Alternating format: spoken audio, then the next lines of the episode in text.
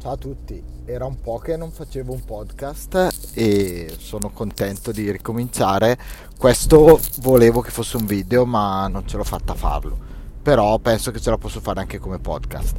Allora, eh, l'argomento sono le piattaforme low code, ancora una volta, ma eh, volevo focalizzarmi su alcune differenze eh, tra piattaforme low code che, che si trovano in giro e il nostro approccio ehm, sotto una, una, luce che penso di non aver mai eh, toccato.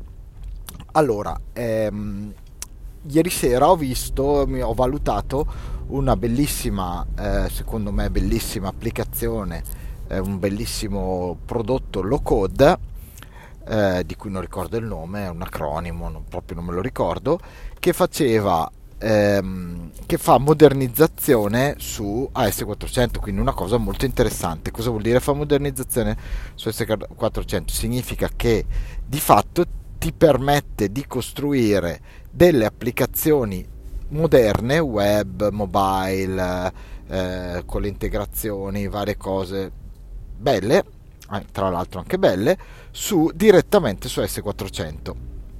Ok, quindi uno potrebbe dire, ah, caspita, ma è la stessa cosa che diciamo noi. Ed è vero, ok? Al netto che poi noi facciamo anche la migrazione eh, con il multipiattaforma, ma è un dettaglio, ma per la parte, un dettaglio tra virgolette naturalmente, ma per la parte strettamente eh, su S400 è quello che facciamo anche noi.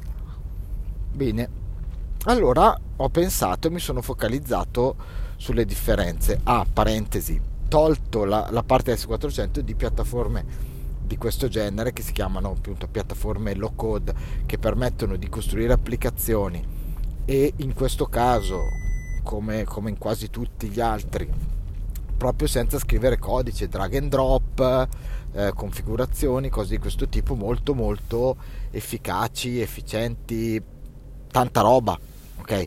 Ce ne sono veramente tante. Questo già è un problema per loro perché competono su che cosa? Sul prezzo, sul quanto è facile fare le cose. Questi almeno competono sul fatto che eh, riescono a farlo su AS400, che non è banale. Ogni tanto ti dicono che dovresti scrivere dei pezzi di codice RPG per fare i controlli, per fare cose di questo genere, quindi è di fatto low code, nel senso che qualche pezzo di RPG te lo devi pur scrivere, però insomma positivo. Bene, ma qual è la, eh, la differenza, il punto su cui voglio arrivare? È questo. Il, la cosa che nessuno di questi fa è darti il contenuto applicativo.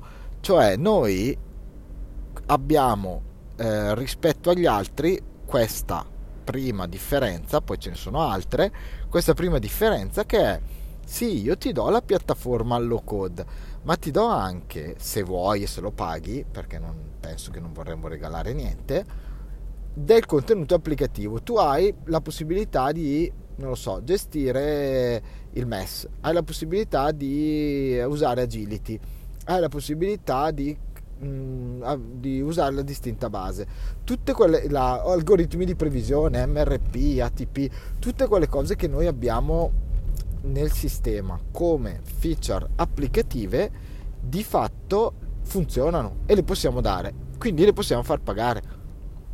E quindi soprattutto abbiamo un vantaggio competitivo su questo perché negli altri casi uno se le deve sempre costruire, nel nostro caso ce ne ha già pronte e in più si può costruire le sue. Quindi questa è già una cosa che di per sé ha un valore altissimo. Un'altra cosa molto importante, eh, generale sui low code, è questa. Allora, com'è che funziona un low code? Ho quasi finito, diciamo, è solo, volevo eh, focalizzarmi anche solo su questo, ma poi ho finito, non preoccupatevi. Com'è che funzionano i low code e soprattutto no, i no code nella parte no code? Funzionano così. Tu hai un'interfaccia utente che ti permette di costruire, che ne so, una pagina con il drag and drop. Immaginate proprio quelle, un designer, un foglio bianco che ti permette di fare dei, dei grafici oppure di fare diciamo delle, eh, dei patchwork che, per, che, descrivono come sarà fatta la tua interfaccia utente, poi le freccine, colleghi, gli eventi, tutte cose così. Potete immaginare com'è. Eh, lo stesso vale per la costruzione di workflow, tutto fatto con le frecce, la costruzione magari di eh, integrazioni con altri sistemi ehm, o che ne so la definizione di entità di business, quindi eh, per, fare, per, cost- per, farti una form di inserimento ordini, fare la form un po' come si fa con Google Form, ci sono tutti questi strumenti qui, più belli, meno belli, ma alla fine hanno tutti questi strumenti. E poi cosa fanno questi? Schiacci un bottone e fanno due cose alternative. O generano direttamente il codice sorgente nella, eh, diciamo nella eh, piattaforma di, di, riferimento, per esempio ti generano che ne so codice JavaScript per fare roba web, codice Java oppure eh, magari già compilato, cose di questo genere oppure ti generano l'interfaccia utente e, e tutte queste cose qui senza passare attraverso il codice sorgente. Quindi lo sostanzialmente come ho detto prima già compilato in pratica ok? Questo è un problema grosso. Entrambi i casi sono un problema grosso. Perché? Perché costruire questi strumenti è molto difficile, già solo costruire de- i designer è molto difficile. Fare dei designer che generano codice che poi sia efficace, efficiente, utilizzabile è molto difficile. Infatti quei codi quando lo generano è indebuggabile, cioè uno sviluppatore non può metterci le mani. Infatti difficilmente capita che lo generano, ce ne sono alcune che generano codice. Magari qualcuno lo generano anche leggibile, ma non è codice eh, su cui riesci a mettere facilmente le mani e comunque se anche devi, riesci a metterci le mani cosa non indifferente devi conoscere quel linguaggio di programmazione. Quindi generano codice ce n'è uno Flutterflow per esempio che è una no code molto bella.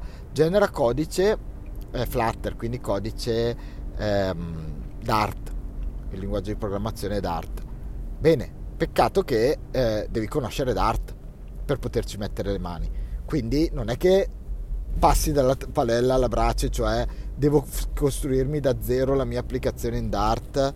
Eh, invece no, me la costruisce lui, molto bello, però sempre in Dart. Quindi se poi voglio metterci le mani, cosa faccio? O conosco Dart, oppure devo utilizzare direttamente l'interfaccia utente per metterci le mani. E quindi quello che mi fa fare, mi fa fare, quello che non mi fa fare sono cavoli miei.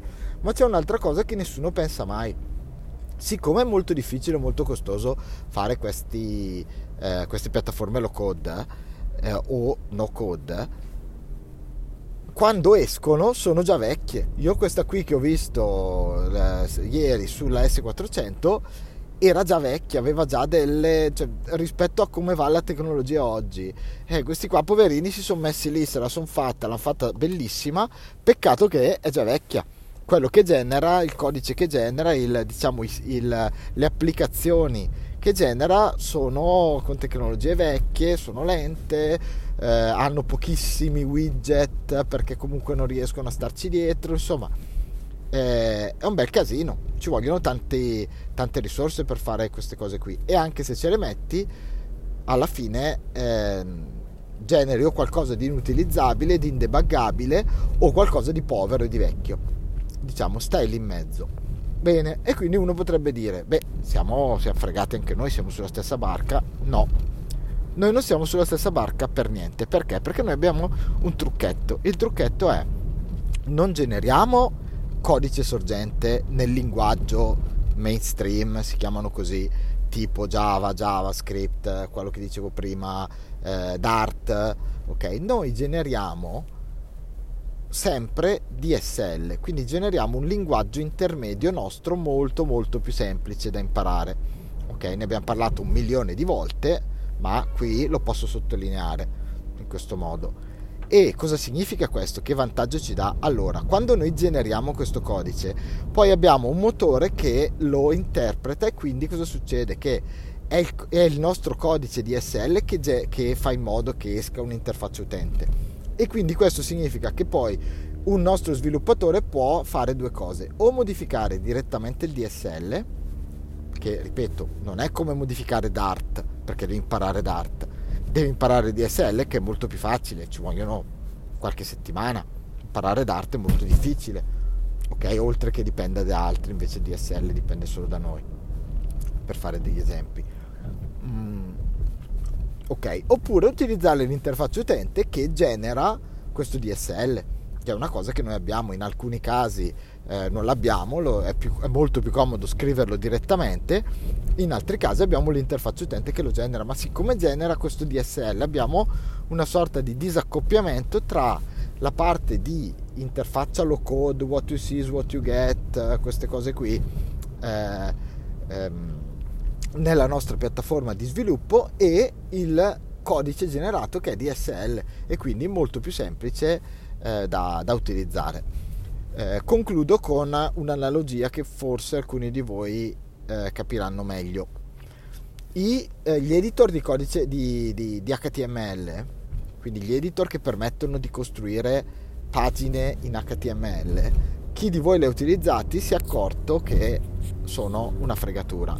Infatti cosa fanno? Ti danno una interfaccia utente stile Word, quindi tu scrivi, fai grassetti, sottolineati, corsivi, fai tutte le tue belle cose. Succede anche nelle email. Adesso l'editor di mail, alla fine, quando scriviamo una mail via web, abbiamo un editor HTML che ci permette di scrivere questa mail, ok?